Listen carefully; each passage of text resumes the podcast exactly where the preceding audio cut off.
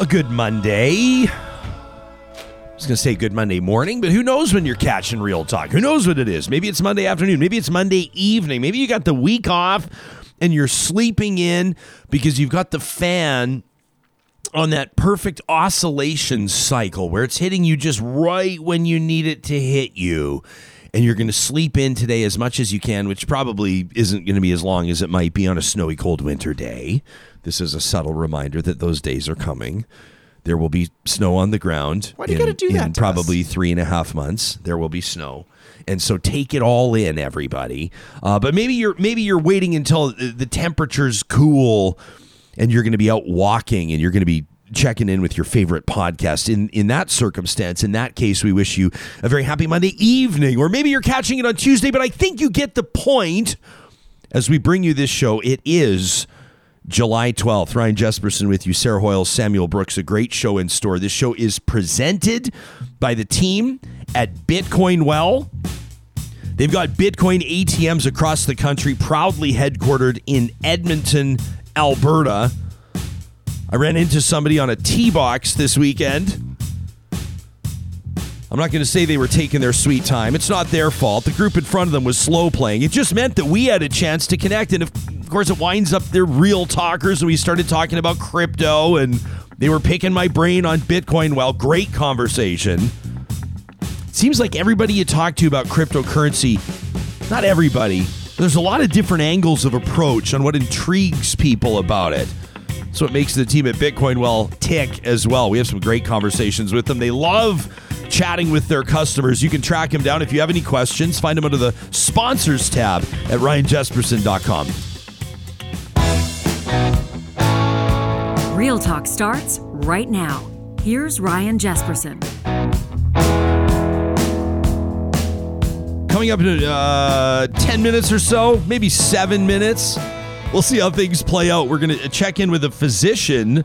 Uh, Dr. Neeja Bakshi was was putting it all out there on social media yesterday. I, over the weekend, I've, I, I really, over the past year and a half, is it fair to say that we've never seen, um, I'm going to say professionals in particular i'm talking about those in the public service i don't think it matters where you are if you're if you're listening or tuned in across the country. I think it's it's been this way, and and maybe even around the world.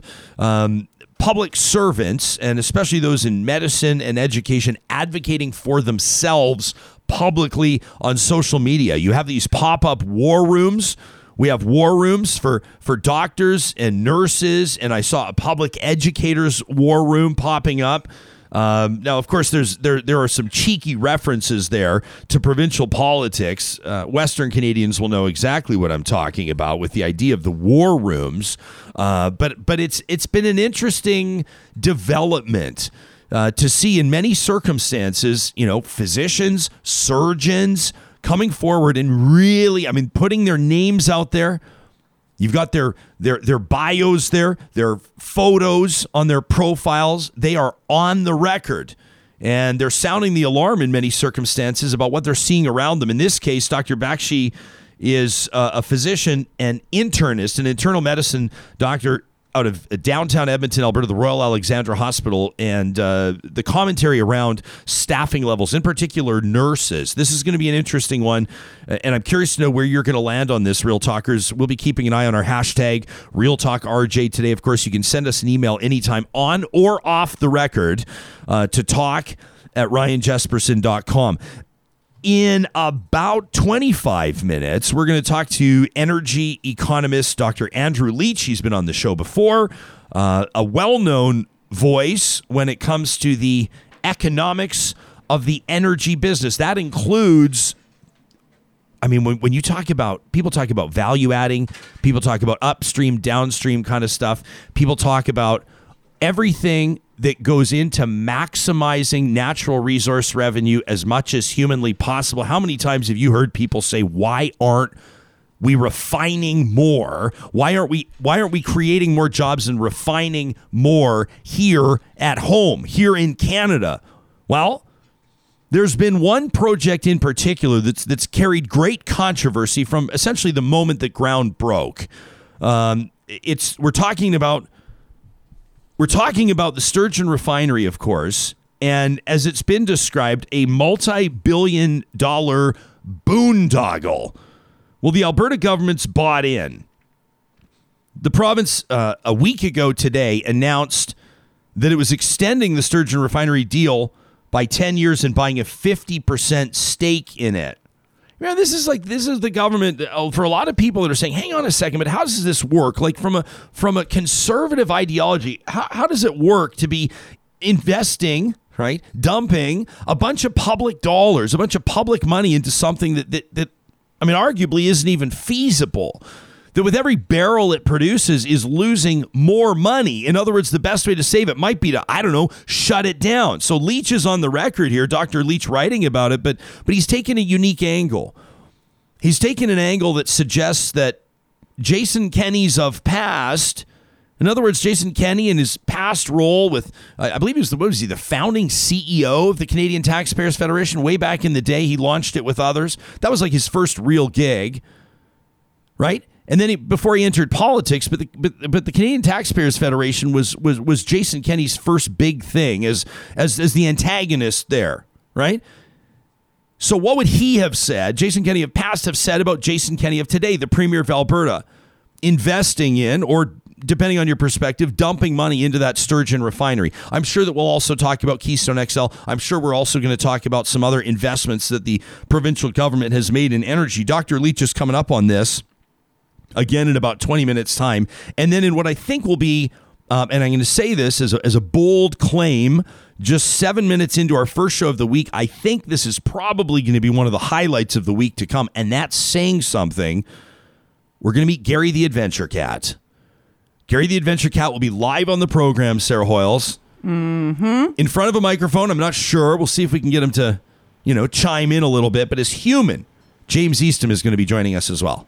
Yeah, straight out of Canmore, this, this feline is quite the adventurer. I mean, his name is not a misnomer. He's climbed mountains. He's he's been on uh, snowmobiles. He's been in helicopters. This isn't some weird uh, spin of somebody giving their pet a name that it does not deserve. That's right. Gary the Adventure Cat is a legitimate adventurer. Super legit. I you told me about him. I'm going to be on. I, I and I'll I'll disclose this to them if necessary. Uh, but I was I was actually unaware of Gary the Adventure Cat up until you put him on my radar. It was it just had, he had not crossed, and I was like, okay, what's this cat all about? Four hundred thousand Instagram followers. Okay, okay. The age of I got you, Ryan. celebrity pets. you. you got us covered. You got us. You know when we say when we say this this program brings you real talk on news, politics, and pop culture. This is the pop culture side. Now, of course, in true real talk fashion, we also do have content coming up later this week for all the dog lovers out there.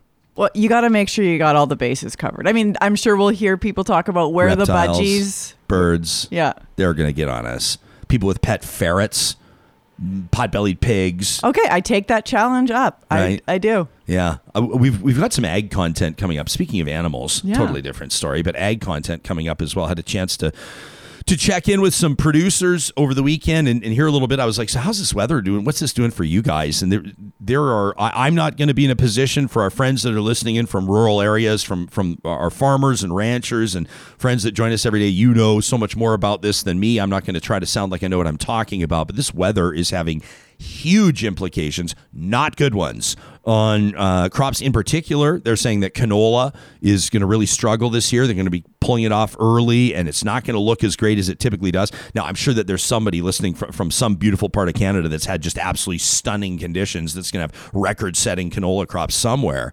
Um, but this now means that there people are trading futures and the market's going wild. And I mean, the global implications of all this stuff is uh, mind bending when you talk to people that actually know what they're talking about. Um, so that's a story that's on our radar. And of course, we're going to continue to cover that. Uh, you can always be in touch with the show. If you want to, you know, we invite you to help drive our editorial process. If there's something going on um, that's, that's really relevant to you in your neck of the woods, or if you see a story, uh, if there's something on your radar that, that you're not seeing covered, in the six o'clock news. It's not on the front page of the newspaper. You're not seeing buzz about it on social media. You want to put it on our radar? Talk at ryanjespersen.com is always the best way to get something in front of us. It's there in our inbox. It's going to, uh, you know, we're going to receive it, have a chance to, to, to, to take a look at it and dig into it. Of course, you know, we have people engaged in the live chat, people hitting us up on social media, but sometimes those messages, you know how it goes, they can be so fleeting, right? And they just they pass by. It's like a stock ticker and all of a sudden you're like, "What was that story about the what?" So email is oftentimes, most times, the best way to get in touch with us. Of course, our hashtag Real Talk RJ is powered by the team at Park Power. Over the weekend, I was, I love their Instagram. I was telling you, you got to you got to follow Park Power on social media. Their Instagram's hilarious. They were talking about National Slurpee Day the other day. You're like, what does that have to do with power? I mean, maybe not much. It's just great information. Their team is dialed in on stuff that matters to you. I've talked to you about their charitable commitments. When you bring your business to them, internet, electricity, natural gas, 10% of their electricity profits, they go back into the community. You get to pick which nonprofit it goes to. How cool is that? Parkpower.ca with the promo code 2021 Real Talk, you can save $70 off your first bill. Bring your business there today. It's easy to switch over at parkpower.ca. Also, a big shout out to the team at Westworld Computers. More than 40 years of sales and service excellence. Uh, it's an independently family owned business. And of course, at westworld.ca, you can not only shop their new lineup, but also, you know, make sure that you book that service appointment so you're not having to deal with all the crowds at the malls. Nobody likes that with the big box stores. Westworld Computers, proudly family owned and a proud partner of Real Talk, powering the Real Talk studio. We're going to be talking healthcare in just a little bit. Of course, we're also receiving emails from you. These are good ones. This one from Cheryl, who's making us think today. We always want to know how did your weekend go? We should probably talk about Euro at some point. England with a big win.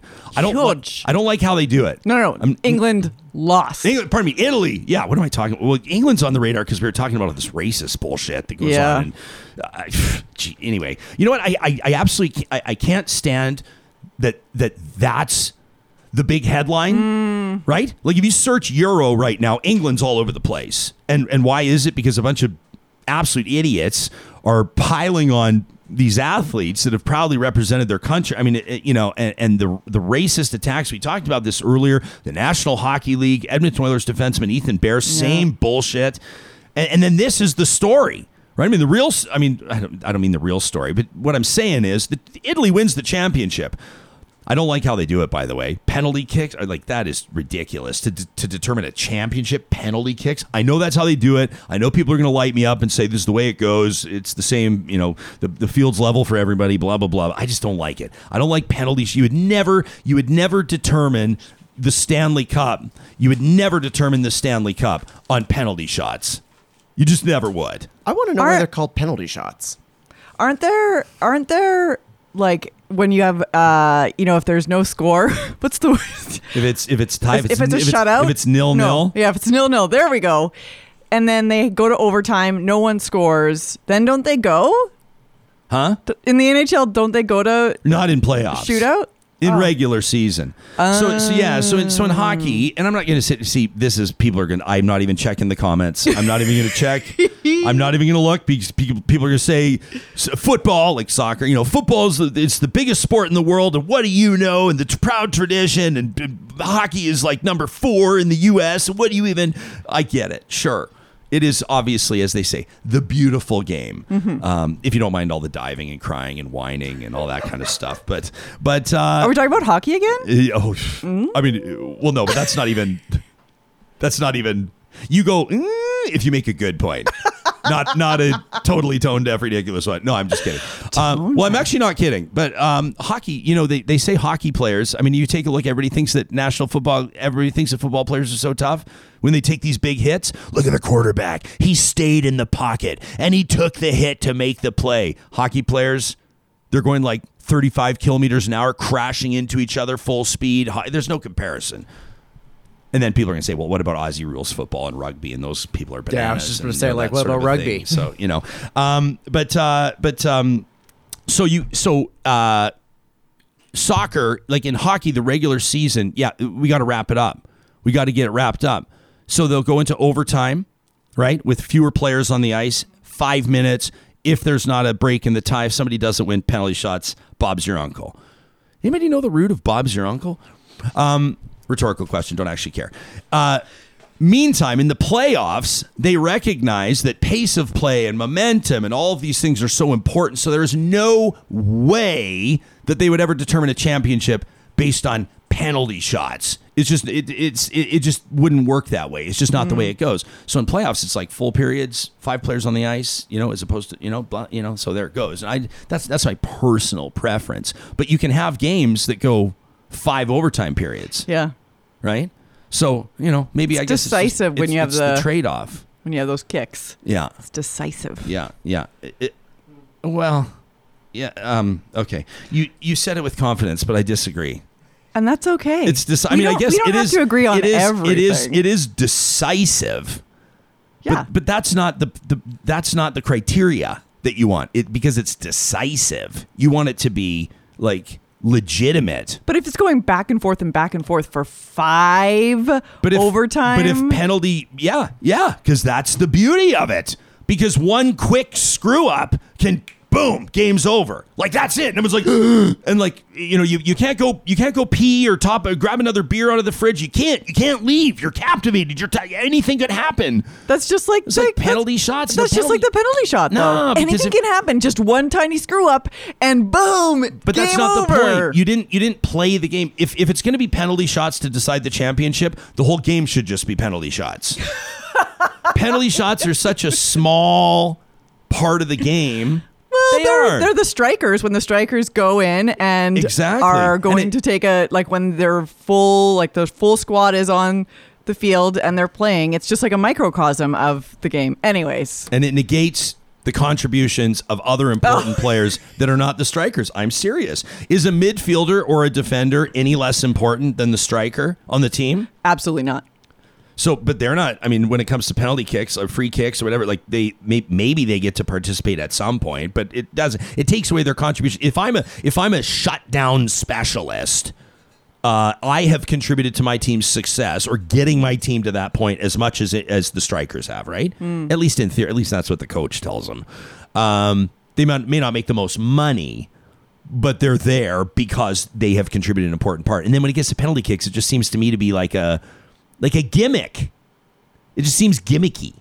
Okay. But I'm like the only one taking a big crap on the Euro right now because obviously everybody's super excited. well, all the Italian fans are. Italian fans are excited. Yeah. Yeah. It's uh, it's a big deal. It's a big deal. I heard that Little Italy, I mean, little the Little Italies in every city in the world were going bananas yesterday. Yeah. So congratulations, big shout out to Italy. And I don't even know what to say about the. I mean, the racism stuff. Just to me, I mean, aside from condemning it and talking about how ridiculous it is, I just don't even.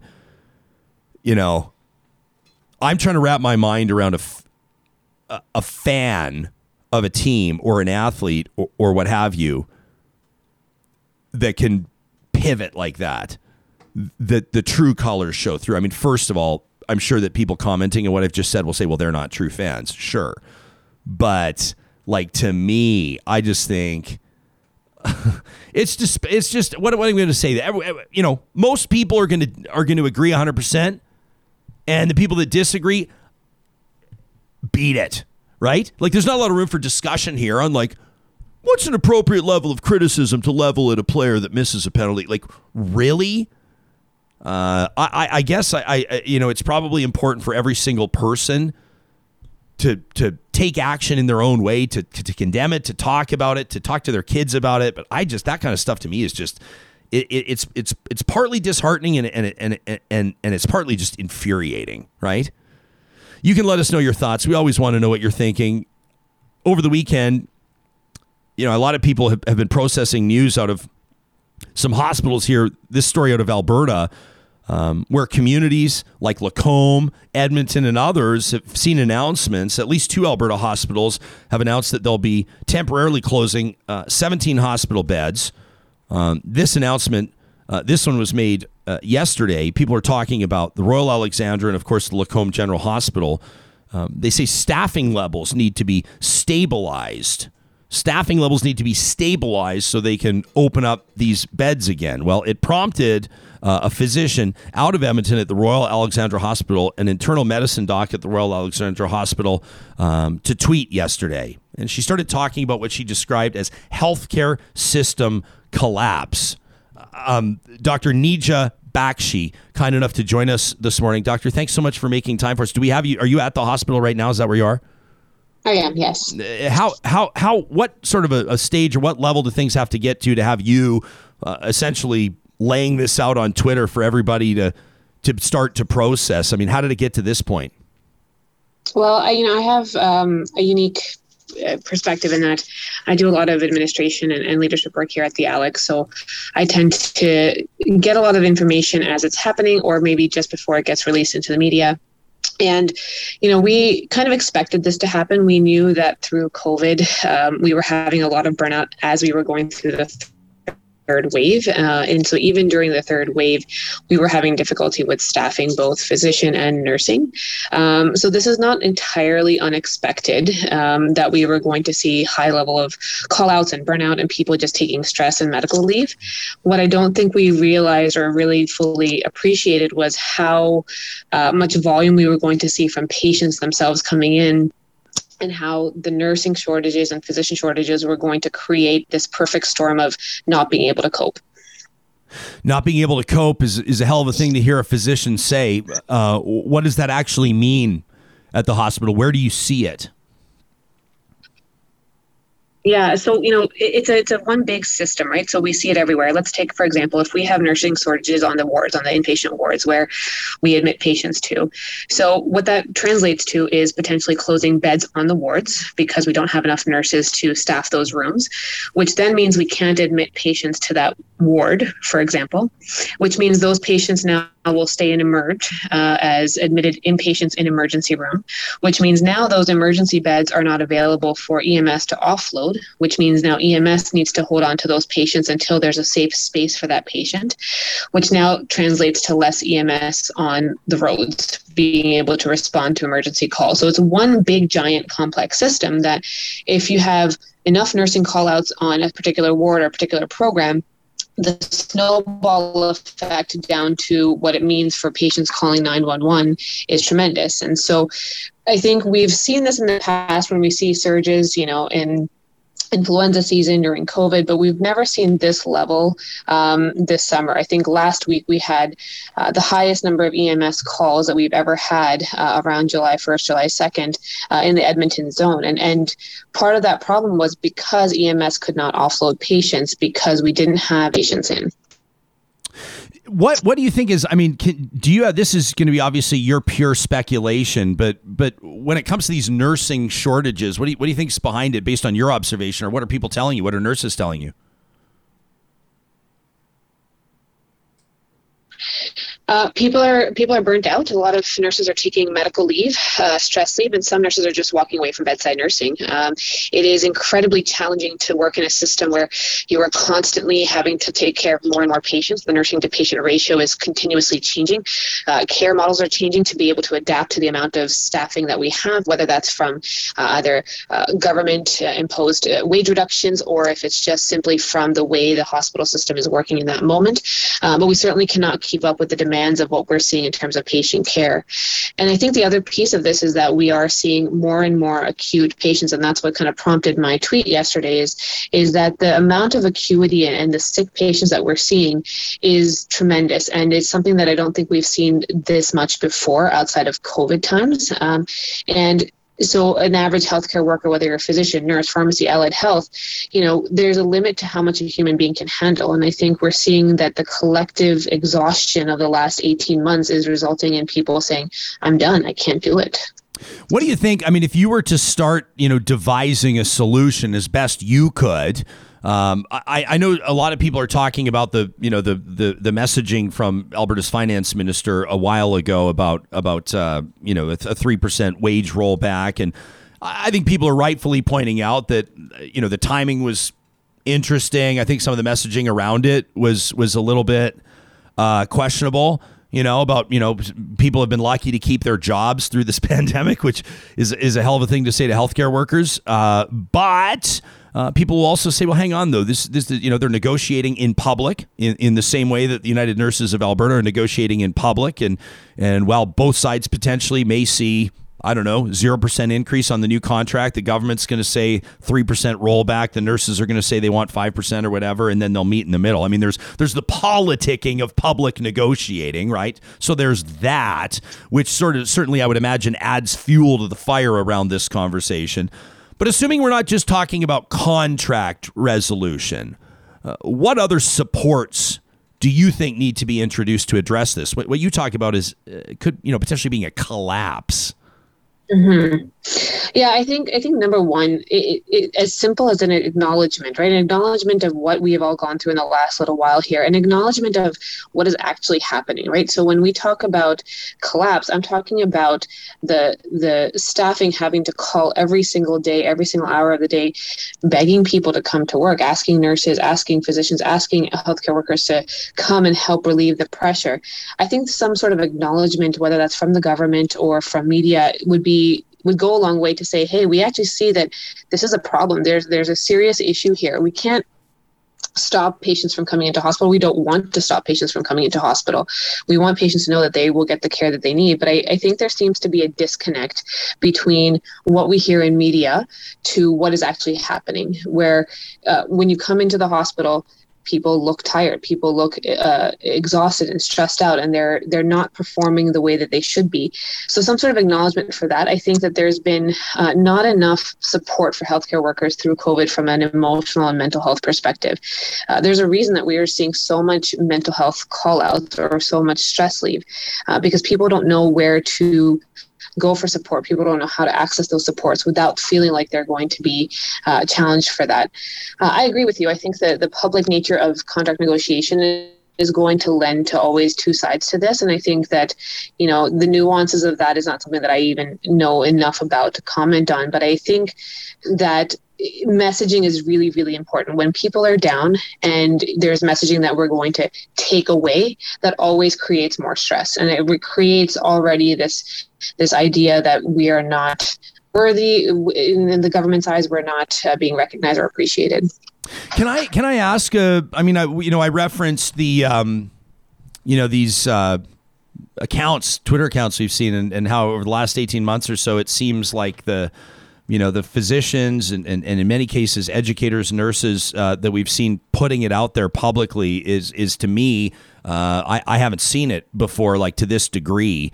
Um, I haven't seen professionals um, you know, let alone doctors um, with their name from their official accounts, really putting out. I mean, they're pulling the curtain back, and it's it's been remarkable. Um, what's the last year and a half been like for you personally? I mean, what's been the impact of this pandemic on you? Um, it's been it's been frankly terrible. I mean, I think it's been terrible for everybody. But I, you know, my position here at the Alex, I worked very closely with the operations teams to create the COVID unit here, and I ended up uh, working. I think the most in Edmonton. I think we calculated 117 days on the COVID unit, uh, not consecutively, but over the last uh, 16 months. So alone, clinically alone, that was very challenging. But I think the idea of responding to ongoing pressures and stresses is something that you know healthcare leaders have done for decades. It's not a new thing, but not to this extent. And so, personally, um, it's been exhausting. I was diagnosed with PTSD this year. Um, I started seeking help for that, and I think that that that impetus has helped me to to speak out, and that's I think given me the more of the power to speak out to say I know that my colleagues are going through the same thing. I have so many nurses and physicians come up to me privately and say thank you for talking about this because that's what we're feeling, but we're, we've been afraid to.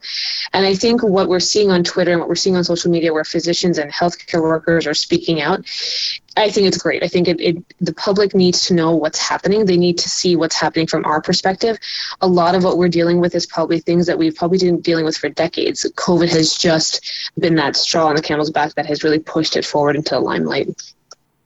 Um, I, have not seen this, so I don't know if I mean I'm not questioning uh, Karen here uh, on our live chat. She's tuned in. I did I didn't see this comment by Alberta's health minister, but she says we need Minister Shandro uh, to stop gaslighting, saying that staffing shortages are due to nurses and doctors taking summer holidays. I don't know that the health minister did say that. I haven't seen that clip. Um, but if he did indeed make that assertion, doctor, do you think that that's does that sound like a, a viable reason? Does that sound like that could be accurate? Is this maybe just summer vacations? No, we take we've taken summer vacations forever. You know, people go on holidays. We plan for that. We make contingency plans for that. This is not summer holiday. You know, this is this is leave. This is stress leave. This is medical leave. In my outpatient clinic, I am constantly signing uh, letters for healthcare professionals who are just done and who can't perform, who are getting triggered by every uh, code or or or sick patient in the hospital. So no, this isn't just summer vacation. Um, Erica says this announcement of bed closures comes within days of the province attempting to roll back nurses' wages. The chess match between the province and healthcare workers is going to be epic.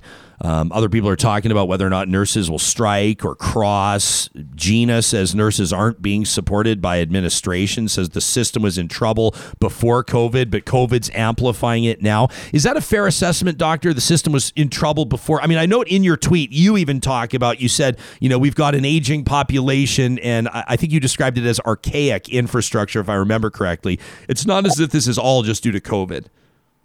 No, it's not. I mean, we, you know, I, I can speak for my hospital. The Royal Alexandra Hospital is, is quite old, and, and even just from a physical infrastructure, we have not been able to keep up with the number of patients that come through our, our emergency department, uh, the, the aging population. COVID did impl- amplify it due to the isolation concerns and the infection prevention control concerns. Um, but yes, this this this has not been a this is not a new thing. I think COVID has amplified it because we haven't gotten a break. I think previously, the the usual coping mechanism mechanisms of taking a little bit of a break, taking a bit of a holiday, finding, um, you know, the, the backup reserves of the casual nurses to help to help fill those positions. We did it. It, it was still stressful, and I and I remember very clearly uh, influenza seasons being being this stressful, not knowing how we're going to staff these extra units. But now it is consistent. It is always happening, and I think COVID certainly did amplify that. Okay, so w- when it comes to what the public needs to know or the public needs to do from here, I think a lot of people are are bracing themselves um, for you know, I mean, wherever this these contract talks go, uh, the implications could be very significant. First of all, where's your head at with that? I'm not asking you to comment on the negotiations. I'm not asking you to comment on the deal. I'm not asking you to speak on behalf of nurses. But is there some? I mean, do you have some trepidation about what the next number of months could look like in that context and the implications for i mean this matters to every single person uh, in the region this matters to people that you know may either be knowing or, or maybe not realizing that they may need the hospital including the er in months to come yeah, I think so. I, I, think you hit the nail on the head. I think I'm very concerned about what it means clinically for patients that are coming in. Um, you know, we will we will always try to provide the best that we can, but but ultimately it is a numbers game, right? How many how many nurses do you have, and how many patients do you have, and what kind of care can we provide? And I'm very concerned about how stretched we are going to be to provide the level of care that we want to provide. I will never um, lower my standard of care, but what does that actually look like in delivery? What what does that look like in actually being able to get patients the stuff that they need, the tests that they need, the the management that they need. And so I guess I'm, I'm my concern really is what is the clinical outcome going to be? We already know, even if you take away the the concerns with nursing, we already know that post pandemic we are bracing ourselves to see a lot of chronic diseases that have decompensated. We see a lot of missed cancer diagnosis or delayed cancer diagnosis. The the our opiate use disorder and opiate withdrawal um, concerns are quite high. So just clinically alone with what we're seeing, it's it's something that we've never seen before. Now you add in the people component to that, that do we have enough providers? And I don't know that we're going to have enough providers. And that's when I talk about collapses. I don't know how we are going to manage this and what are we what are we going to see as the fallout? Is it going to be uh, bad patient outcomes? You know, I don't know, but that's what I'm concerned about. I, I am gonna be honest about something. You you you just shared something big with us, and it, and it kind of like it's been it's been sort of washing over me for, for the last five minutes. I hope you don't mind me circling back. It's it's really it's none of my business, but but I I just I, I really want to hear um, I mean, you, you shared with us that you were diagnosed with PTSD this year, and that you, first of all, that you've been um, talking to people about it, which is amazing. You know that people are look up to you, and and obviously that's a powerful um, uh, statement to, to to of course you know be looking after yourself in that sense, your own self care, and also communicating to other people that that's a, a healthy thing to do.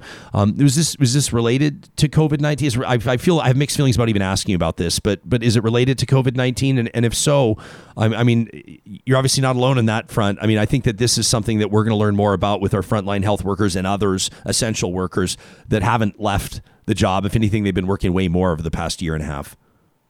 Yeah, it, it, completely. I mean, I think you know, I I don't know if you've ever been to counseling or people have been to counseling. You you open a huge can of worms when you do that. So, I don't know that now, knowing what I know, that's all COVID, but certainly COVID was a trigger, and certainly I spent uh, about three weeks in December on the COVID unit uh, in the peak of the second wave, and um, the amount of death that I saw, the amount of um, uh, calls that I had to make to families, it was it was too much, and it, it got to the point where I was actually unable to function by uh, around Christmas time. I had to rely on colleagues to come and kind of rescue me and say I, I just can't work anymore because I'm not functioning. I'm apathetic. Uh, I became a physician that I didn't want to become, which was one that was robotic and and couldn't handle the stress of of seeing seeing patients like this. So uh, it was a big wake up call. Uh, I've been pretty open with my story. My husband was the one who finally said, there's something going on with you you're not yourself we need to we need to get help.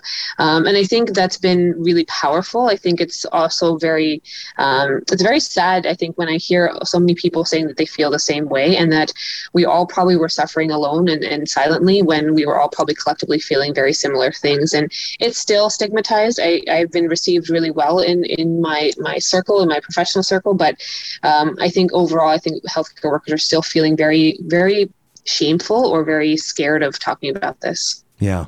And I don't blame them. I really don't blame them.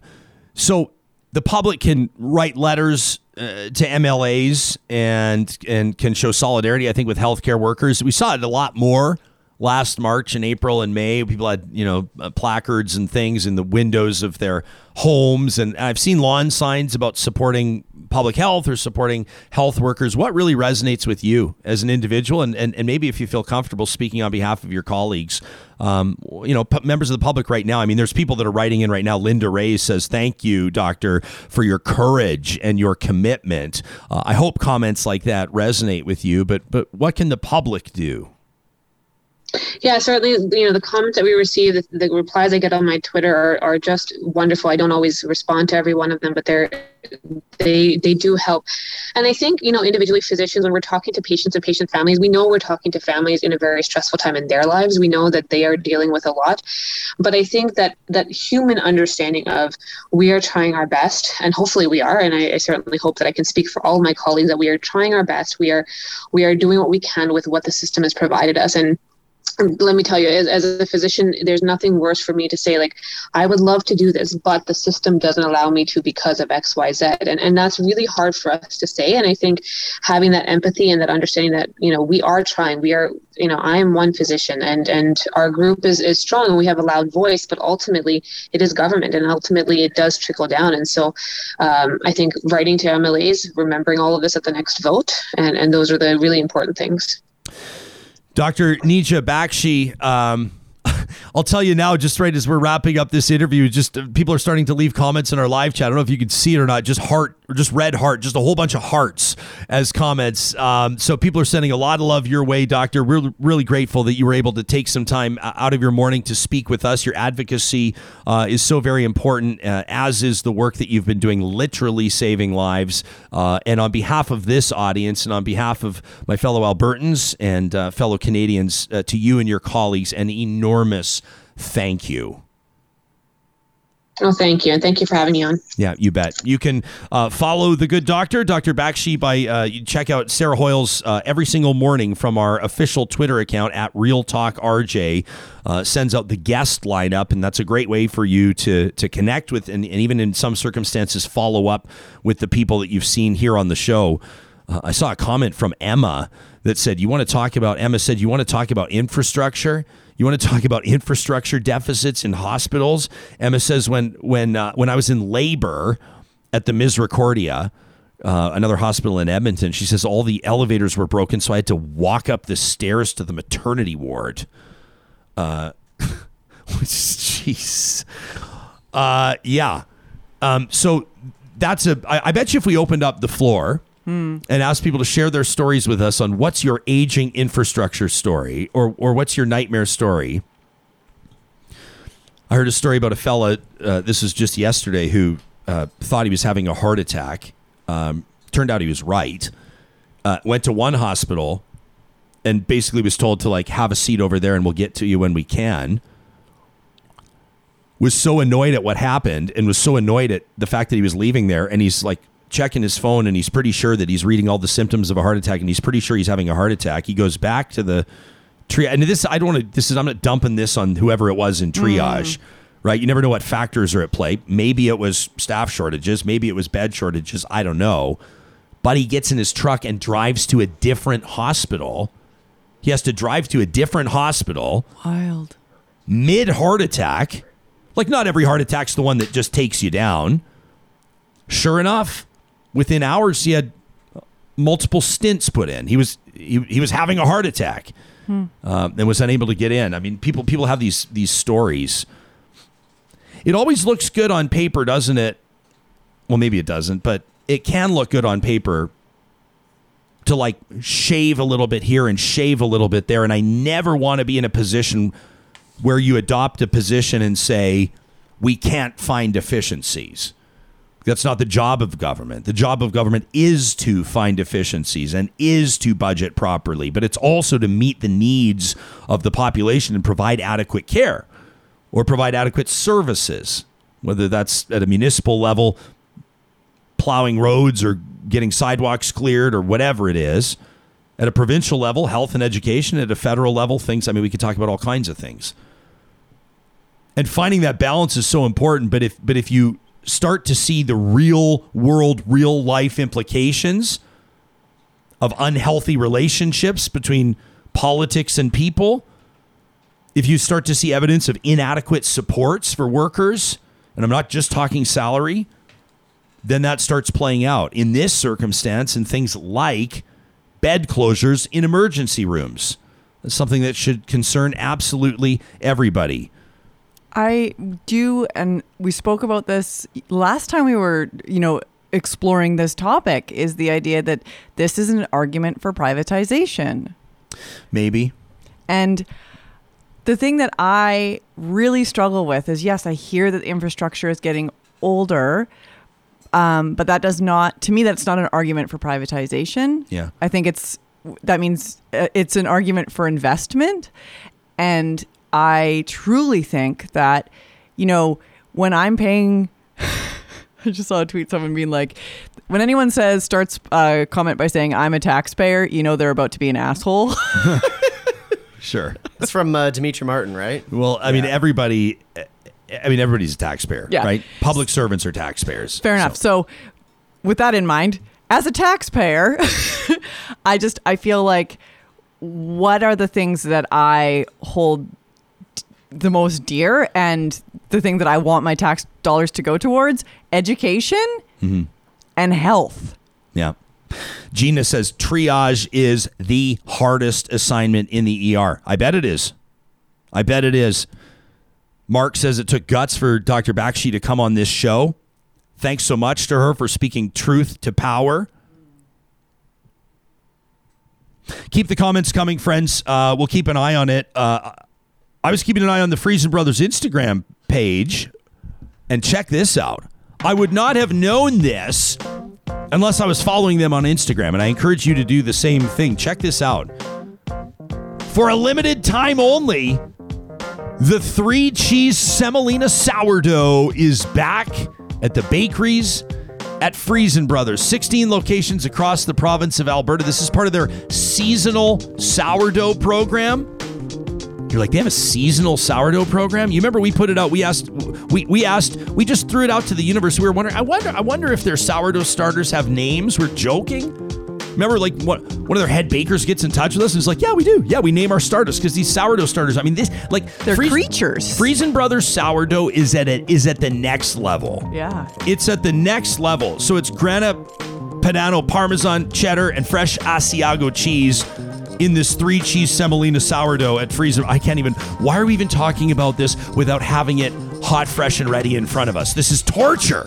It is truly. You can go check out the seasonal sourdough program at Friesen Brothers, 16 beautiful stores across the province of Alberta, Alberta grown, Alberta owned for more than 65 years. Also, big shout out to the team at Local Waste. Local Waste Services has been in the game for more than a quarter century, building strong business relationships with the small independent ma and pa shops all the way up to the big guys. Their bin removal and waste management services are one thing.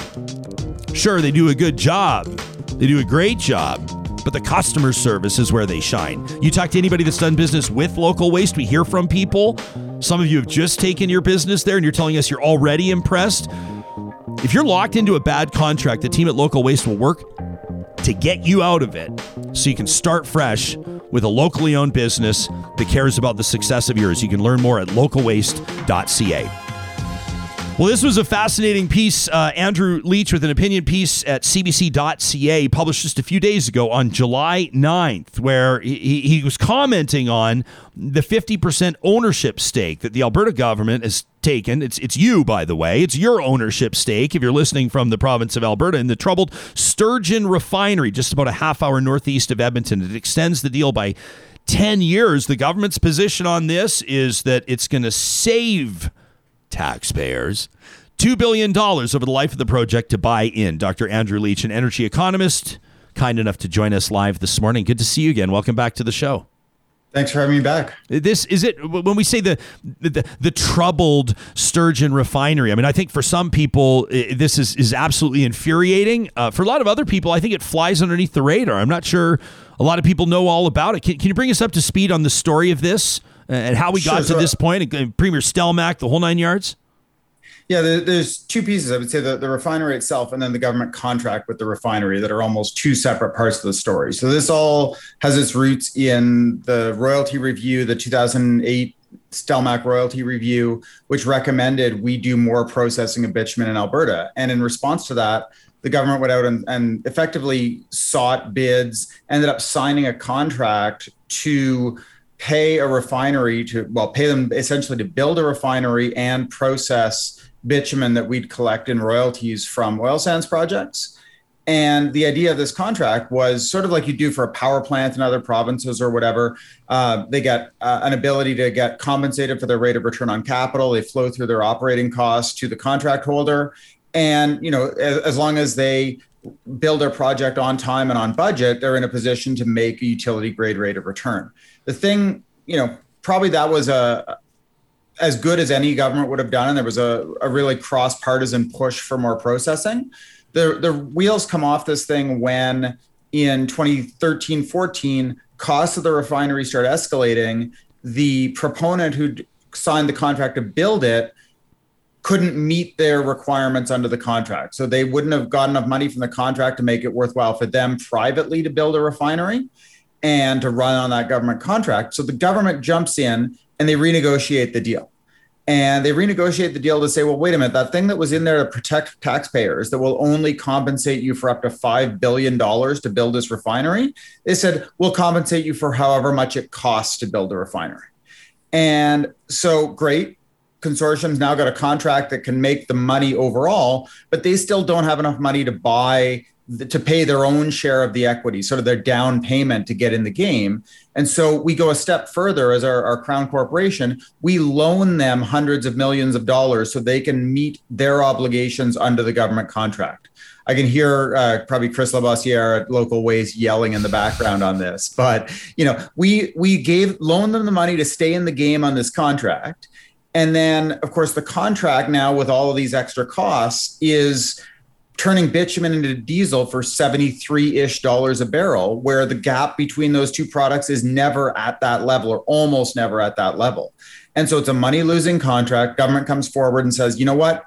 This contract over its life is going to lose us two and a half billion dollars. Mm-hmm. That was the last estimate before this deal last week. Last week, they come in and say, well, we've bought the partners out of this contract for essentially $825 million. We bought ourselves a 50% stake in the other side of the deal. So we now own the refinery that owns this contract with the Alberta government, or we own half of the refinery that owns this contract with the Alberta government to process bitumen for the Alberta government at a loss. So when the minister says it's saving us dollars, it's saving us dollars relative to that two and a half billion dollar loss that we got into with the whole renegotiation. So I know it's complex, it's a long story, but it should be infuriating for every Albertan. Yeah, well, we, we bring you on here because you take complex and difficult to understand things and and you make them understandable for us. So that so that's why we're grateful that you're here. Th- this to me. Uh, sorry, I, I know nothing about refining. I, I really know nothing about uh, energy economics, but it sounds to me like the best way to save money is to shut it down like yesterday. Well, we probably should have let it go into bankruptcy in 2013, 2014. That's what should have happened. We should have said, you know what? We have a contract with you that says we'll compensate you for up to $5 billion. You've blown it. So think of someone building you a house, right? Someone agrees to build you a house. You say, we've agreed that it's going to cost $800,000 for this new infill house, et cetera. Then the contractor comes back to you and says, you know, we've actually, it's going to cost us more like $1.6 million. So can you just, you know, up what you've promised to pay me? and I don't have enough money to pay my contractors. So could you loan me a couple hundred thousand dollars so that I can make my own make ends meet with my bank and my contractors? You're not just going to nod and say yes. You're going to say, you know, we have an agreement. If you can't stick to that agreement, then we're going to let that, you know, you're going to go into bankruptcy and I'm going to recover what I can out of the the proceedings at the end of the day, especially if it's that outrageous, right? That we're going to double what we pay you. So this might be a dumb question, but why is it losing money? Is it only based? I mean, is it, is it just based on on where energy prices are at right now? Is that it?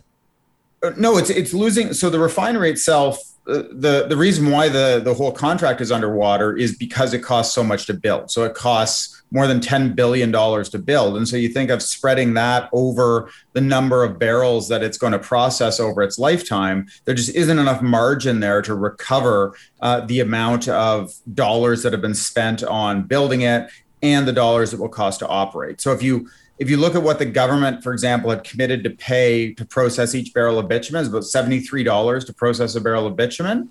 And the gap between bitumen and diesel has only been that large in those pl- times when we have really um, tight pipeline constraints. So for the last year and a half, for example, we've never touched that level in terms of the gap between bitumen and diesel. We crossed it a few times before that, sort of in 2017, 2018, the refinery would have been making money on a cash basis. And again in 2019, when you know when everyone was yelling and screaming about differentials and the province was capping oil production, et cetera, then the refineries in the money. And that was what it was initially, or at least partly intended to be, was a little bit of you know create a, a, better market for bitumen get some price discovery in the market so we'll know what bitumen is worth we're not going to get taken for a ride by the big oil sands producers but what it's turned into is is something that uh, will only make money in the worst case scenario for alberta Oh boy! So we're okay. We're going to get into your piece. Uh, is it takes a fascinating angle on it on on why the Jasons Kenney of the past would thunder over Alberta's bitumen boondoggle. But but to be honest here, we also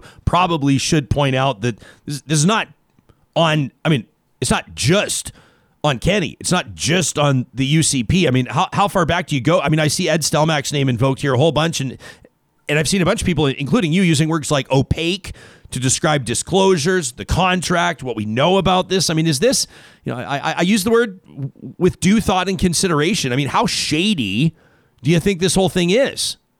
So I, I, think you're hitting on two important points, right? This is something that's been going on. This particular contract has been going on since 2008, nine, essentially. And so the problem there was the government got really committed to an individual business and it was not about the government being in the business of business, it's the government being in one business's business. And they were essentially betting on this one partnership to build to deliver them to, to deliver them a refinery. And that's what got them into trouble. And to me, that question of why did we end up making them that loan is one that should be in an inquiry. You know, why did we loan them those hundreds of millions of dollars to keep them in the game, only to end up at a point where the minister for energy now, Sonya Savage says our best option yeah. was to buy them out for hundreds of millions of dollars more. And you know, you think of the scale of that. I was driving past the, the new bridge they're building on on Saskatchewan Drive right now, and that's a $5 million project. So I think we lose some of the, you know, think of what you could do infrastructure wise, healthcare wise, et cetera, with those hundreds of millions of dollars. And we're paying this to get out of a contract that we renegotiated, right? That's, it wasn't that we, uh, made a necessarily a bad bet. We walked in and bailed them out of going bankrupt, and then we end up paying them four hundred and twenty-five million dollars to get out of the game which to me is is scandalous. So this is But you're right. This isn't on you, you know this isn't on on Jason Kenney's government. In fact, uh, you'll notice in my piece, I hope that I don't use the the parties at all. Yeah. Right. I, I talk about Premier Stelmach, but this is something that we've seen. It's cross partisan, unfortunately, and it's not just Northwest Redwater. It's the crude by rail deals that, that Premier Notley's government signed that we know nothing about, the equity participation deal in Keystone XL that we know very little about, that are all done in this opaque way, which is governments through that Alberta Petroleum Marketing Corp, Crown Corporation, making really large bets, $100 million, billion dollar scale bets with what are effectively taxpayer backing. Yeah. And we don't know anything about them. Uh, so you know, per your piece, uh, the government will pay four hundred twenty-five million dollars. Right to the Northwest Redwater Partnership, buying them out of the project. It's going to pay uh, Murray Edwards uh, CNRL. Uh, I shouldn't describe it as that. It's going to pay CNRL uh, four hundred million dollars, and in return, this this AMPAC you described it, Alberta Petroleum Marketing Corporation, becomes a fifty percent owner of the refinery, which will be operated by Canadian Natural. I know you've taken issue with this Alberta Petroleum Marketing Corporation. As a matter of fact, you've put a lot at the feet at the feet of that corporation. I bet you the average Albertan, if you stopped people, you know what reporters call a streeter. If you went down to Stephen Avenue in Calgary, you walked Gaetz Avenue in Red Deer downtown, and and, and and just started talking to people and said, "Tell me what you know about APMC." Uh, I bet you, I bet you, one or two percent would even have a bit of a hot clue. Yeah. And we've we've had this for a long time because we we take royalties in in kind. So for gas and oil, we've done this really since the the NEP or if not before, where we took the oil itself and the, the APMC, if I re- recall correctly, was created around that context where there was a little bit of a, a question of whether you could exempt some of these barrels from uh, taxation because they were provincial government property. So you could pr- exempt them from uh, the federal, the reach of federal government taxation if it was the provincial government that owned the barrels. And so that's why we take the barrels, not the after-tax cash. And then we could market the barrels and and uh, and sell them, and that's the, the role has expanded, and it's become, I think, really since this deal has become a little bit of a vehicle for governments to flow through these big investments. So that APMC handled the crude by rail, it handled the uh, pipeline contracts, uh, both on when the government had committed barrels to Energy East and committed barrels to Keystone XL. It was all done through that. And, and so being a Crown Corp, it's one step further afield of the transparency requirements that would come of a um, of a ministry doing this. And I think our oversight over this corporation hasn't kept up with the scale of the bets that it's making. If it's just taking in oil and selling that oil, then that's one thing. But when we're in the space of it making, you know, multi-billion dollar commitments to transportation contracts, to crude processing, et cetera, we need that higher degree of transparency. And that was why I was on with the, the Jason's Kenney stuff was he would have demanded exactly that, right? He would not have sat by and said, oh, sure, a $2 billion loss is the best we can do. Let's just, you know, or um, whatever the case may be, let's just nod and go on. That we gave them four hundred million dollars, no big deal, right? The the Jason Kenney of the past would have been at the forefront saying we need to see every bit of this paper, and he did on crude by rail when he was in opposition, right? He said we need to know the details of the contract. It's not good enough to say trust us, but yet when we buy ourselves out of this contract, that's essentially what they did. They said, trust us, it's going to save us $2 billion. Yeah. And we don't know anything about how they work that out. Well, it's a lot easier to oppose than to govern. I think you and I will agree on that, uh, to be sure. W- what would Jason's Kenney of past do, and what might you agree with uh, with regards to the best way to manage this? What, what do you think the government should do with this? I think what we need to see is back to the transparency, even at the beginning of this contract. The reason why I know so much about it is because the original contracts were posted in PDF form with a few little things blacked out on the APMC's website. That was not true for crude by rail, was not true for, for Keystone XL. So we need to get back to at least that as a minimum where we have transparency of process. And on this particular deal, you know, I, I, joked with Chris Varcoe at the, the Calgary Herald that this might have been the right place for Steve Allan to do an inquiry because it would actually be right in his wheelhouse of forensic accountancy to say what is the what were the root of this who profited from it and why and and you know you raised that specter of is there uh, is there something more to this than just a money losing business deal? And I, I think we should be asking this. Why was the government getting in the business of loaning private entities hundreds of millions of dollars so that they could meet their obligations to the government? That's that's backwards. This, I mean, it, it's it's a difficult. Uh, the Alberta, no Alberta politician uh, can can allow uh, major bankruptcies and, and, belly ups to happen uh, in oil and gas. It, it, just seems to me to be that it's it's the one industry that gets protected uh, above any other. And and I, and I don't think that the argument is always made, or at least not made in in compelling fashion publicly, uh, why that's the case. I mean, you have the same people that will pile on bailouts for airlines, I mean, if you, if you even mention the word Bombardier, I would imagine in front of some people or in some boardrooms, people's heads will explode. Yet at the same time, it's somehow palatable to, to be throwing more than a billion dollars at a, at, at a pipeline that was, I mean, basically, let's call it what it was. It was a bet on a, on a second Trump term. That's what it was. Uh, because it was an ill-fated pipeline. If you believed that Joe Biden was going to become president, um, we're willing to throw billions of dollars at rail contracts. We'll throw billions of dollars at the refinery. There, there, there are huge concessions made to an industry that has been massive. Let's be honest. Let's not let's not mm-hmm. let's not undersell the amazing contributions that the oil and gas industry has made to the Canadian economy, to the Alberta economy, to Alberta jobs, to families, etc. Uh, but there's no other industry that that sees the government go to bat like this one. I mean, the politics of this have to be discussed. Yeah, you know, and this is a little bit separate from some of the other things that we do, but it is important to keep in mind that you know we, we've done a lot of things the municipal taxes in the small rural communities right now right we're actually we've basically allowed companies to not pay their municipal taxes during the downturn we've made it such that you know for landowners uh, I know you're you're often talking uh, talking to the uh, rural rural constituents. A lot of those landowners in rural Alberta have abandoned wells, orphan wells sitting on their land that they're not getting paid. They're not getting paid their due, et cetera. And we, you know, we talk about um, that sort of Alberta culture, but it seems to end when we get to tough times in the oil patch, where we're not willing to say, you know what, you have to pay your debts. You know what, you have you you made a commitment to us. Now you have to honor it. And but i don't think it you know it, it's not everybody and we shouldn't paint the industry with with one broad brush. It's yeah. that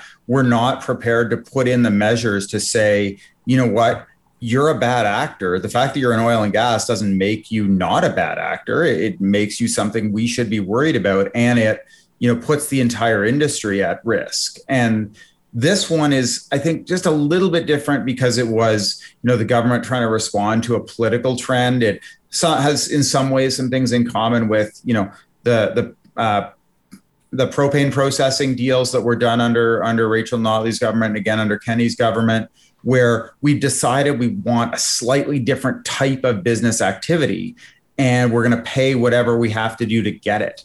And you know, to me, we we just need to be really careful what government's getting into those kind of deals because then, as you say, they're politically tied to does it work? Right? There's so many people, myself included, saying you're never going to make money on a refinery. You're never going to make money on a refinery.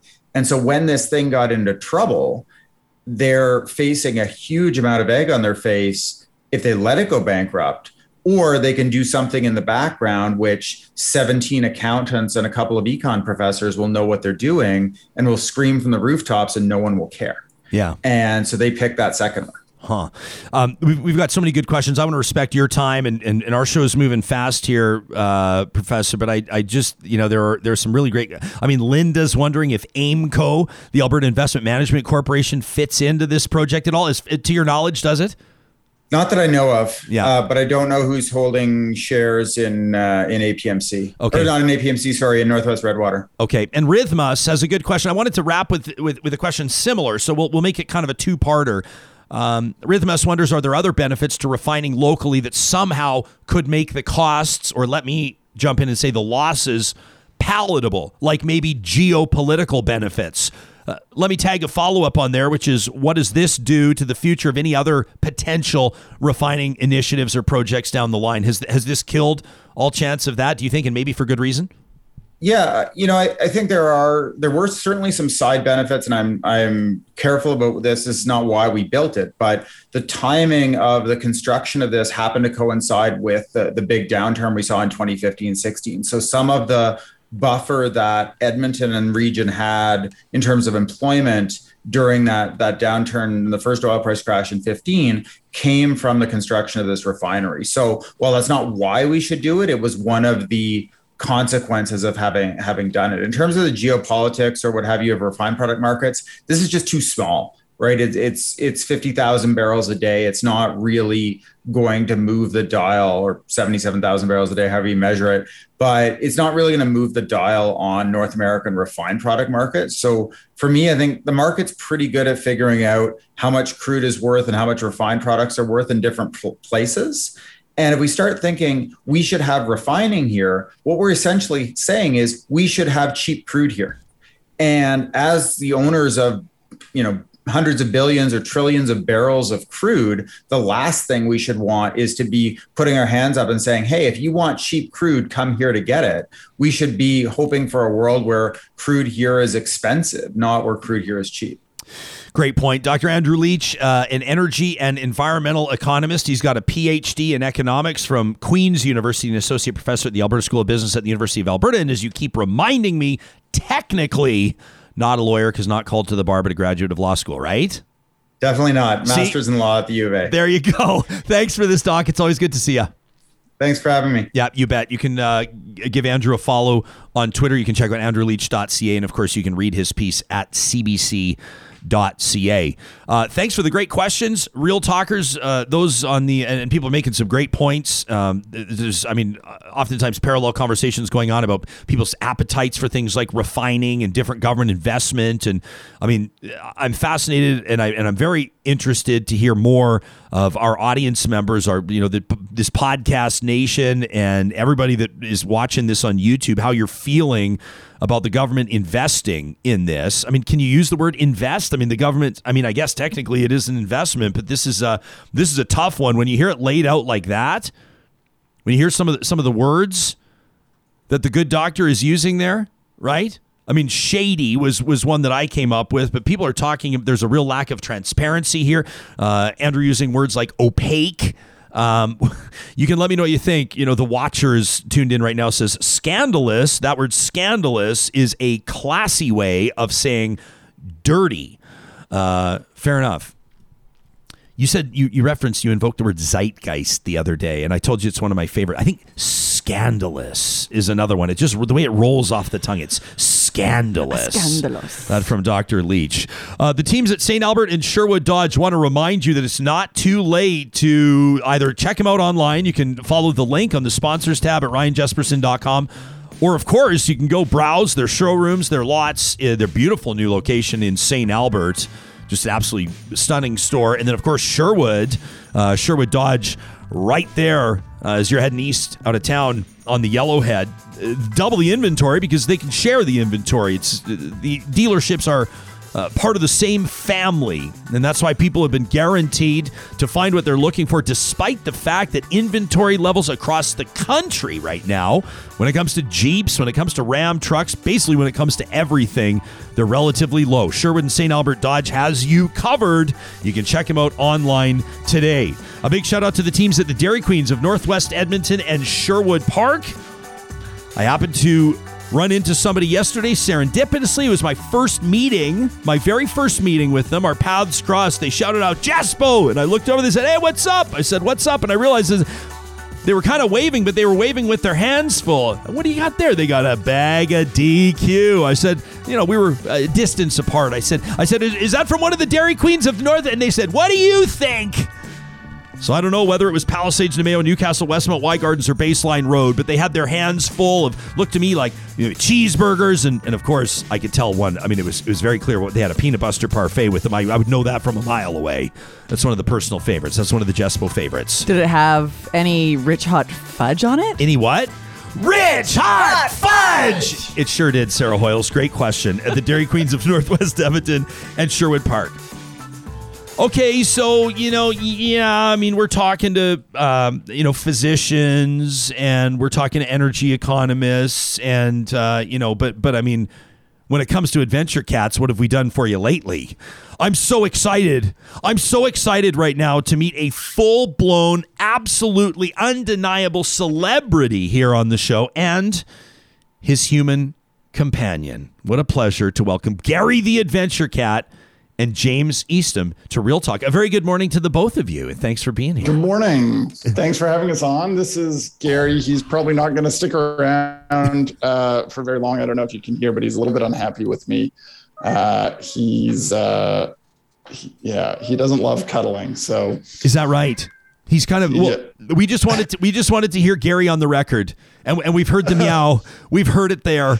Uh, James, this is uh, this is just an absolutely fascinating story. You have a you have a cat uh, you you, you uh, have a cat that's closing in on half a million Instagram followers. Uh, but perhaps even more impressive than that, Sam, you, you know the exact video I'm going to talk about here. People are going to be listening to this on the podcast and, and they can follow Gary on, on Instagram. You have a cat that loves being in the water, which to me is, is almost equally as impressive. What makes Gary the Adventure Cat tick? This is remarkable.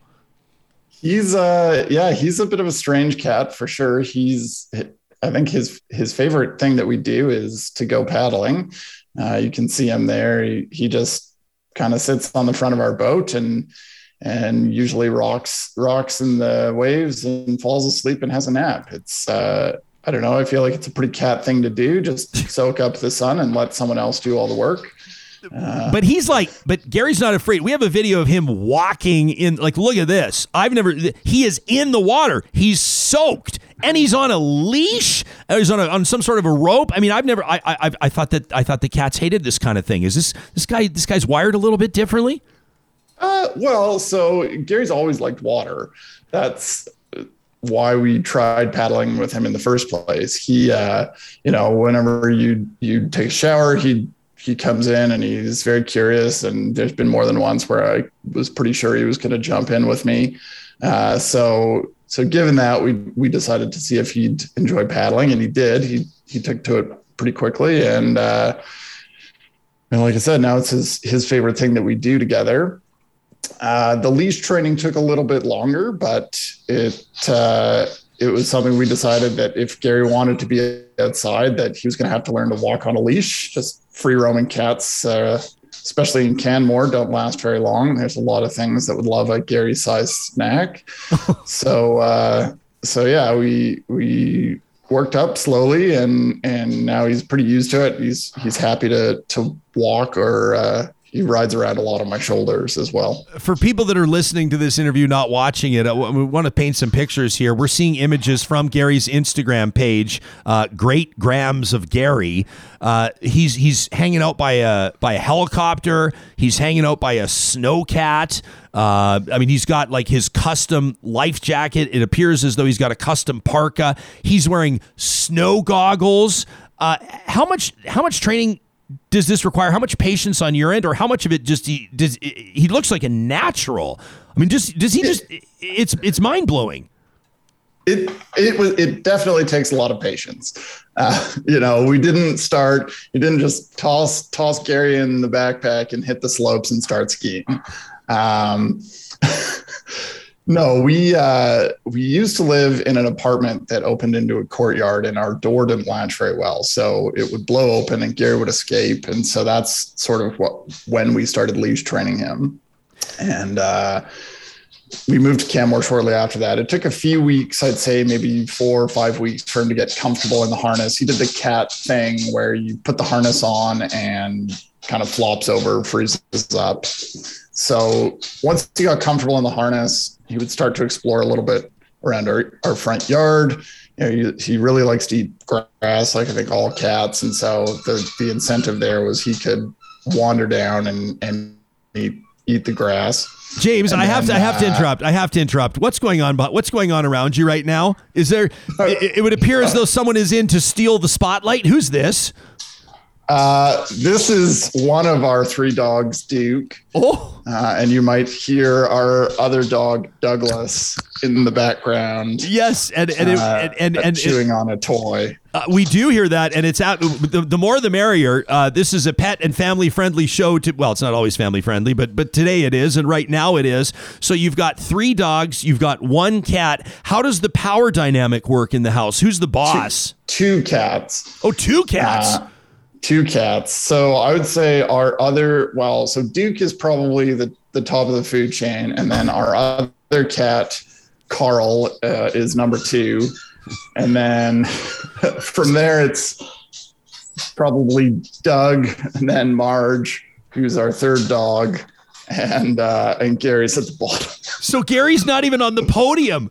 Gary, is he shunned in a way? Like he th- he's this big. he's not he- shunned. He's got He's four hundred thousand uh, followers. He's a big deal. He's kind of walks with a bit of a strut around Canmore and surrounding area. And then he gets home, and the pets are like, you know, his, his furry family members are Gary's- like, know your role.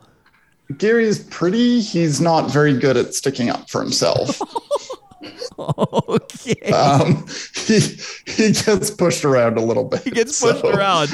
Hey, that can be the price of celebrity. Sometimes is you know you've Yeah. got some. Sometimes you got to take your lumps um, every once in a while. He, the universe, kind of put him in front of you. I mean, you. Uh, I don't know how you feel about the word, but you rescued him, didn't you? Well, so my partner rescued him. Um, she adopted him from the Calgary Humane Society. Uh, wasn't really looking for a cat, but both Gary and Duke had a, a very similar injury at the same age. They both uh, received a procedure called a femoral head ostectomy. So they they removed the head of the femur. Um, so they're they're sort of missing their left hip, uh, both of them.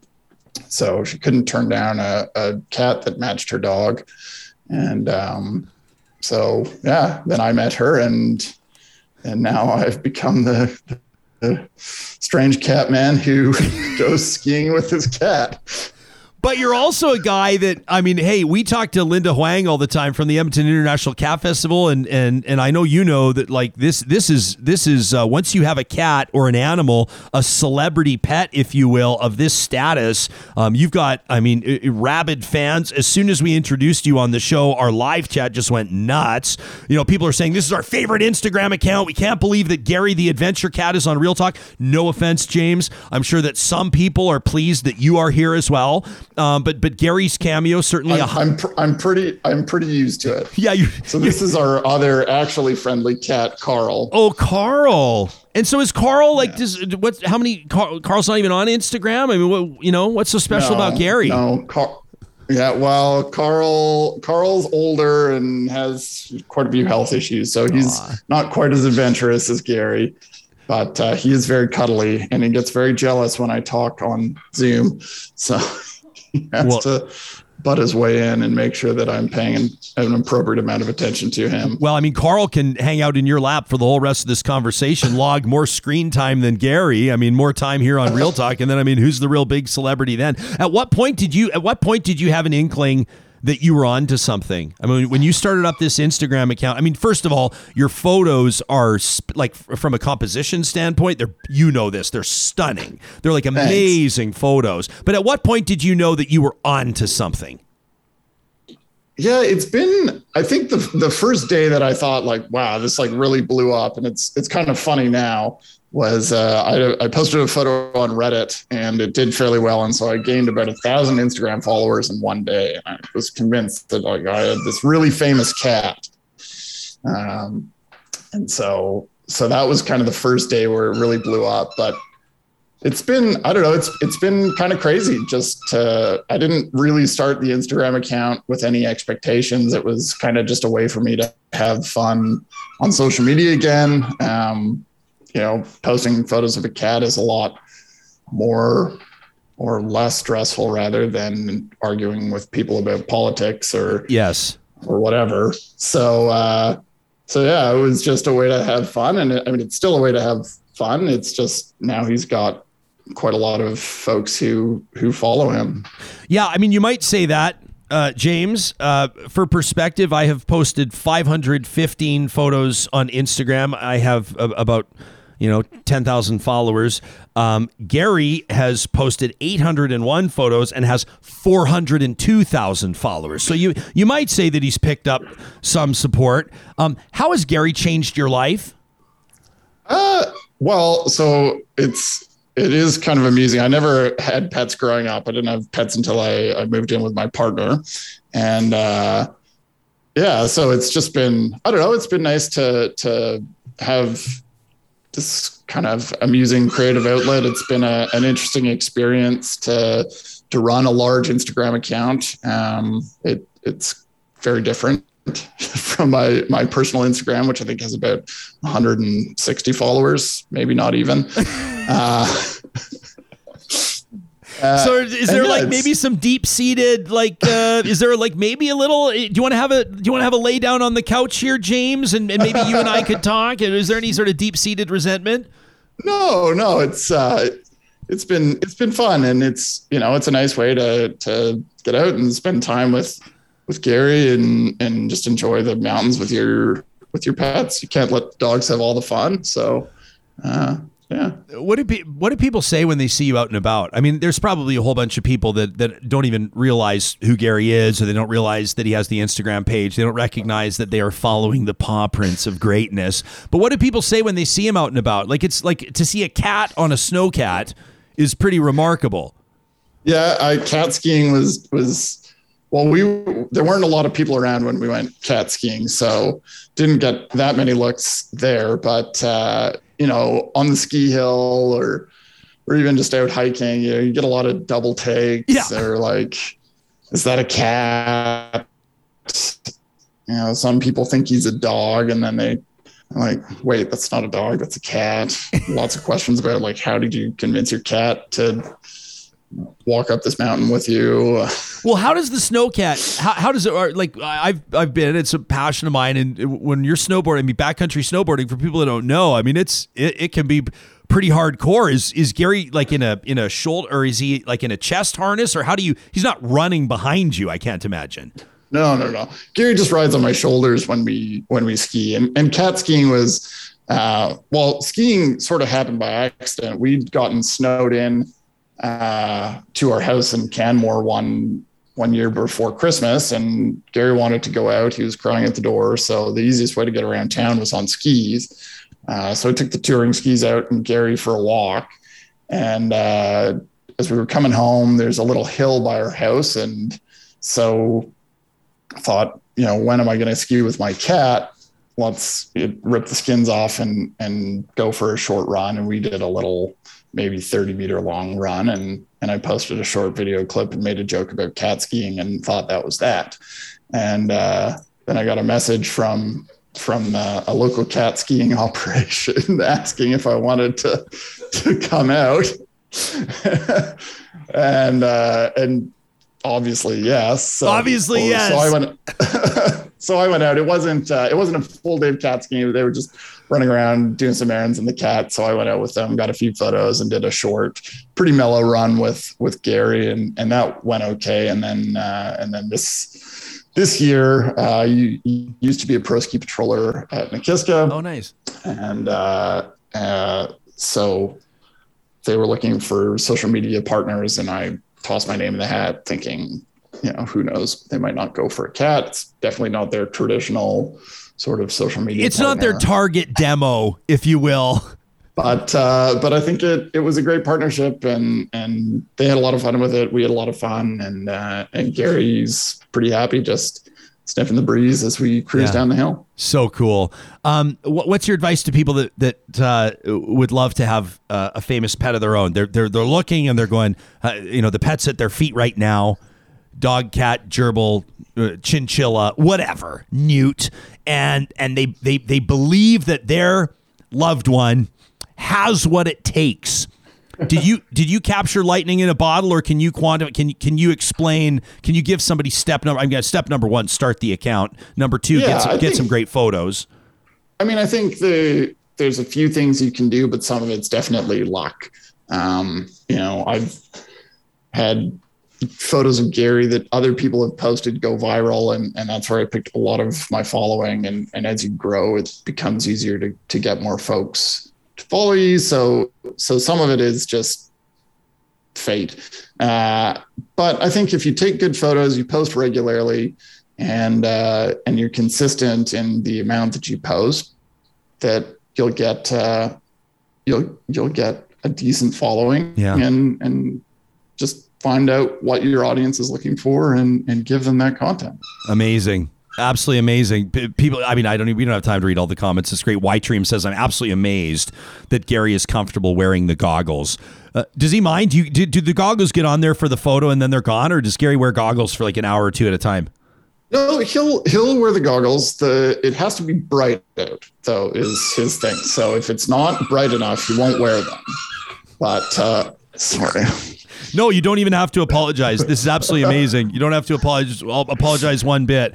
Um, hey, listen. Uh, so, uh, our thanks to you. Yeah, sure, fine. I mean, thanks for your time. But if you please, if you please, thank Gary for his time. I will the, let him- the, yes. the, the cameo is so appreciated. Carl, we're loving that Carl just came in and, and just introduced himself to Real Talkers and has been hanging out with us. And of course, Doug, Duke, and Marge. I mean, just uh, what a family you've got there. I love that you grew up. I'm, I'm, I'm in the same boat. I don't have five pets in the house. We've got two. I didn't grow up with pets, and and it's uh.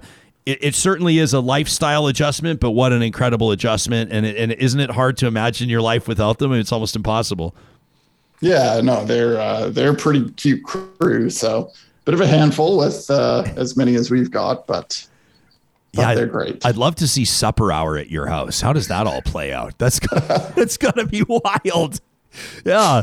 Hey, James, thanks for hanging out with us, man. Have a wonderful week, and thanks for Yeah. you, you've just like infused a ton of positivity into our week, which is really really appreciated. great, and thanks for having me on. Hey, it's our pleasure. Uh, that's James Eastham, who is the the human pal, uh, the the cohabitant of what uh, I'm sure is a lively household. Scott says it sounds like a petting zoo over there. That's I mean, although dogs and cats, you sort of need to qualify as a petting zoo. you'd I think you'd need like a pot-bellied pig or something that would be in there. And a pony.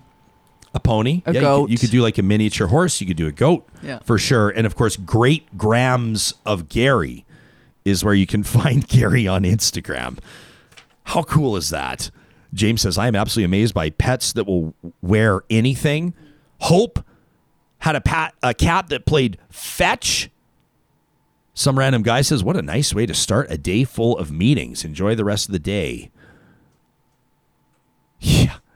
So cool. I, I love that Carl came in and I won't say stole the show. It was like a subtle move.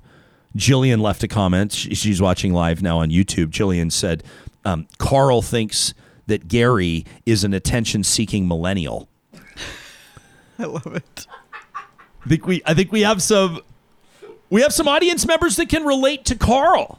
Carl's been around the block. Carl's Carl was here before Instagram was around. That's right. right? And Carl's probably sick and tired of hearing everybody talk about Gary's Instagram because Carl's like, listen, if I wanted to be on Instagram, I could have been. and I would have been. And I'd be a great follow, but quite frankly, I'm just that's I'm, I'm not interested. Right? And and and and Gary, you know, he's obsessed. He's always on his. I mean, he's probably on his. I don't know how. He, like, there's no th- thumbs. Right? I would imagine James has to do the majority of the posting. Yeah. Right? Gary probably wouldn't do the claws. Would get in the way, and it's just the touch screens or Although he could probably play one of those games of uh, they have like cat apps where you they have like fish or mice running on the screen and Right. the cats can like right.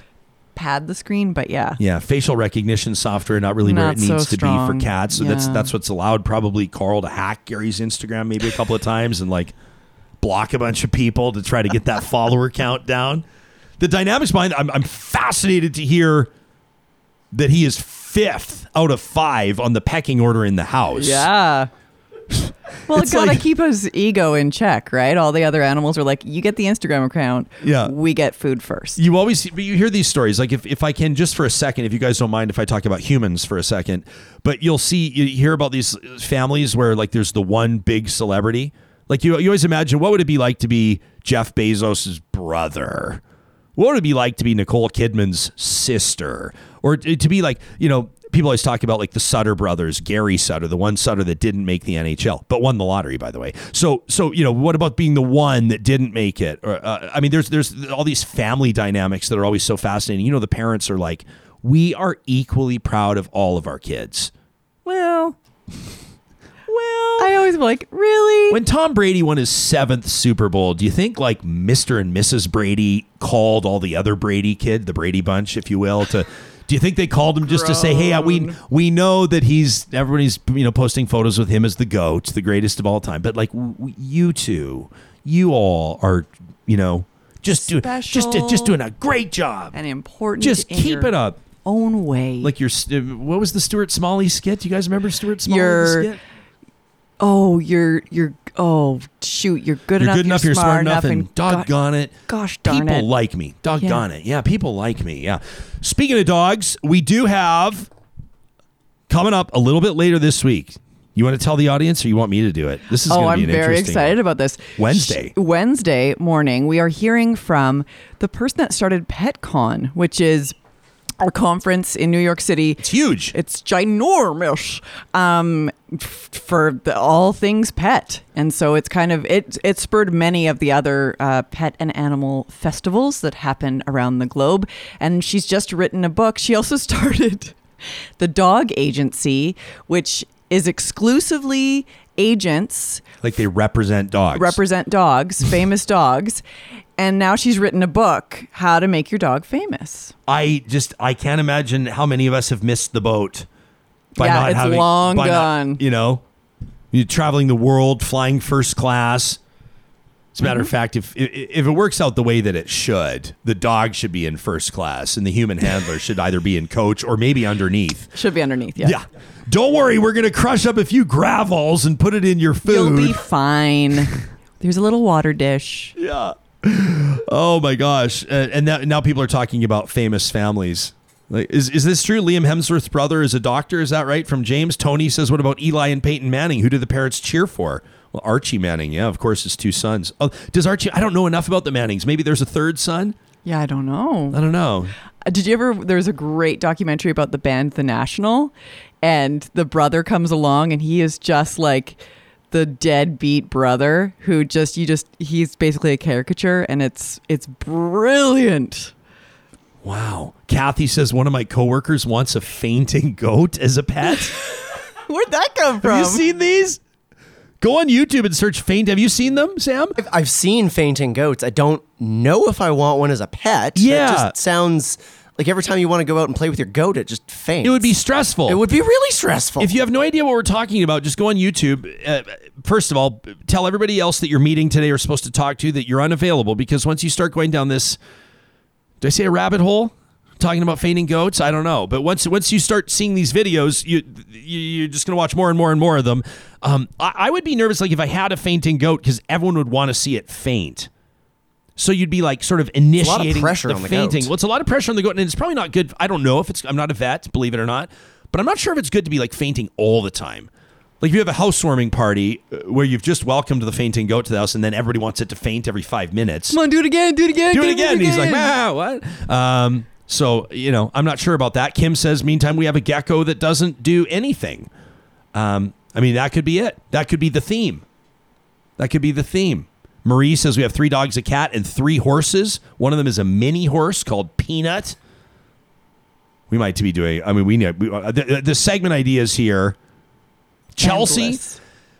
Chelsea, we're going to need video. Chelsea says we trained our cat to use the toilet, and it's the best thing we ever did. I'd like to see somebody train a Great Dane to use a toilet. Have you ever seen how Great Danes sit on the couch? Yeah, with their sh- paws down on the, the floor. paws down and the butt right in there. I'd, I'd like to see a Great Dane like actually just sitting on the throne. I bet you it's been done. Probably like cup of coffee in one paw, the newspaper in the other. Glasses on the tip of the nose. Just a lazy Saturday morning on the Porcelain Palace. Where do you go from here? I have no idea. So it's a hard swerve to remind you that the team at Eden Landscaping right now has their crews in action. I mean, this is obviously the time of year where they're turning your landscape dream into reality through the fall, the winter, and the early spring months. They're working with their partners. They're, they're taking your instruction, your direction, whether you have a bunch of stuff pinned on your Pinterest or maybe you've seen something from your neighbors, the Joneses across the street, and you love the way it looks. Curb appeal is their forte. And of course, those backyard oases. That's plural for oasis. I don't know if it's actually accurate or not. But the backyard oases that they have created over the last 20 years, you can see them all over the website, landscapeedmonton.ca. Mike and his team have built a proud reputation around solving people's landscaping problems. They love to stare down challenges and they don't stop until you're satisfied. That's Eden Landscaping. You can link to them on our website under sponsors, or of course, check out landscapeedmonton.ca. We also wanted to remind you that the team at Kuby Energy is right now, as a matter of fact, they're always accepting applications. Jake says to me the other day, I'm talking to Jake, the founder of Kuby Energy. He says, you know what? He says, we've got so many installation teams running right now. If there are either electrical apprentices or certified electricians that are either underemployed or looking for work right now, he says, have them send us their resume via kubyenergy.ca. He says, you never know when our next round of hiring might happen. That's the team at Kuby Energy. Now, there's more coming up from Kuby Energy in just a quick second. And so I want everybody to be paying close, close attention. You know, every day, the first day of our broadcast week, typically they're Mondays, Kuby Energy presents an opportunity for us to get our week started off on the right foot. It's something that we call positive reflections. These are submissions to talk at ryanjespersen.com, and we absolutely love this one from Scott. Scott says, Ryan, I have an idea for positive reflections. I want to I want to do a kindness bomb. A kindness bomb to a friend of mine, and I'm calling on real talkers. I'm calling on the audience to send positive emails to my friend Roy. He says, Here's what I'm talking about. Roy Mills is a sculptor in the Edmonton area who's world renowned, a dear friend of mine. He recently had surgery. He's slowly recovering, and I want to try to brighten his day, brighten his week with some positive vibes. He says back in 2017, Roy's art, a beautiful sculpture, was installed at the Terwillegar Dog Park in Edmonton. He says it's arguably Roy's proudest moment. He says, I think if you asked him, he'd tell you he's most proud of the high level of work and the location of it. A unique opportunity because in the back of Roy's mind, he's, he's always hoped that one day the dog park space could have a dual purpose dogs and a sculpture park. There's plenty of land to go around. He says a sculpture park's not a new thing, but it would be something amazing that Alberta doesn't currently have. So here's my pitch, says Scott. He says, I want to ask people in Edmonton to go check out Roy's sculptures at the Terwillegar Dog Park. This is a call out to real talkers that are living locally in the same city we are. He says, I'd love for them to take a picture or two with or without their dogs admiring this sculpture and then send Roy an email letting him know how much they interjoy, eh, how much they, inter, eh, they they really enjoyed the interactive nature of this sculpture, of this installation. He says if they could email Real Talk as well, then we could feature some of those responses on the Monday segment. Ryan, what do you think? Well, Scott, I think it's a fantastic idea. He says if we manage to get a bunch of people to send him emails, I can only imagine the impact it would have on him and his recovery from surgery. He says it may not fit the typical format of positive reflections, uh, so I don't know. Well, hey, buddy. Formats grow, formats expand to make way for amazing initiatives like this. He says, so here's Roy's email. It's Royden Mills at gmail.com. His real name's Royden, but everybody calls him Roy. Scott says, thanks so much in advance. So here are the email addresses Royden Mills at gmail.com and talk at ryanjespersen.com. Royden Mills at gmail.com, talk at ryanjespersen.com. If you are able to get down there and snap a photo, let Roy know how much you enjoy that sculpture. Let him know you heard about this on Real Talk and make sure you CC us on the email next Monday. We'll feature some of the photos that we've seen. I love the initiative here from Scott. I mean, yeah, sure, we appreciate art, The sculpture is incredible. Royden, I've checked out his work at roydenmills.com. Amazing talent. But this is a real talker finding an opportunity to take positive reflections and better somebody's life. That's the whole point. So, Scott, thank you for that. It's now my pleasure to tell you about a new contest. The team at Kuby Energy is partnering with us here at Real Talk to get somebody's house to net zero. That's right, we're giving away a full solar install. Now, here's how it works. You've got time right now, and we're going to be telling you details and we're going to be updating you every single show this week. We want to hear your solar story. Whether it's you or whether it's somebody you know, we want to know who deserves a full solar install and why. The approximate value of this, of course, there are different factors depending on the home, depending on the install, but the approximate value of this is $15,000. That's just the install, not to mention the savings on the energy costs. This is an enormous opportunity. We want you to send us an email. You enter by submitting your photos. If you want to get creative, you can do a video or you can just type out that compelling story that you believe everybody needs to hear.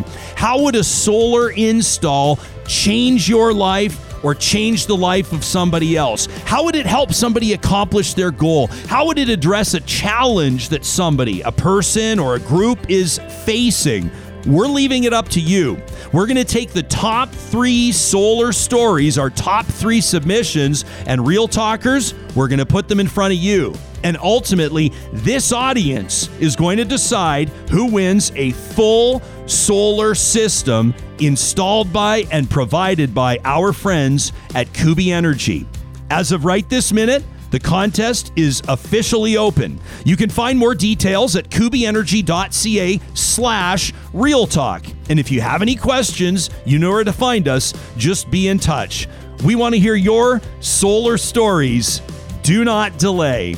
That, of course, what an opportunity for somebody who's going to get net zero as part of their living reality. Thank you so much for hanging out with us on this Monday morning. We hope that you have an incredible week. We'll be back here live Tuesday morning. In the meantime, smash the like button, subscribe to us on YouTube and wherever you get your podcasts. Share our content, let your friends know about Real Talk, and we'll speak with you soon.